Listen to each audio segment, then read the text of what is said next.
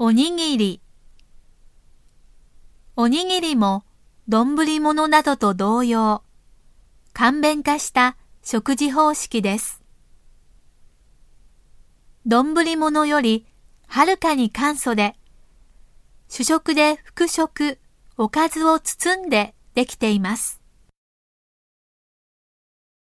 箸もいらず、片手で食べられます。西洋のサンドイッチやハンバーガーと同じです。食べやすいだけでなく、弁当のように型崩れせず、弁当箱も不要でかさばらないため、日本では遠足の日にはおにぎりを持っていくのが普通です。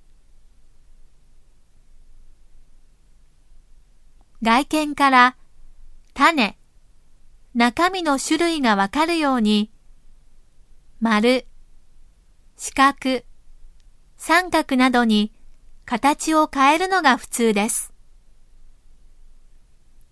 種には、鮭、しらす、梅干し、おかかなどを入れます。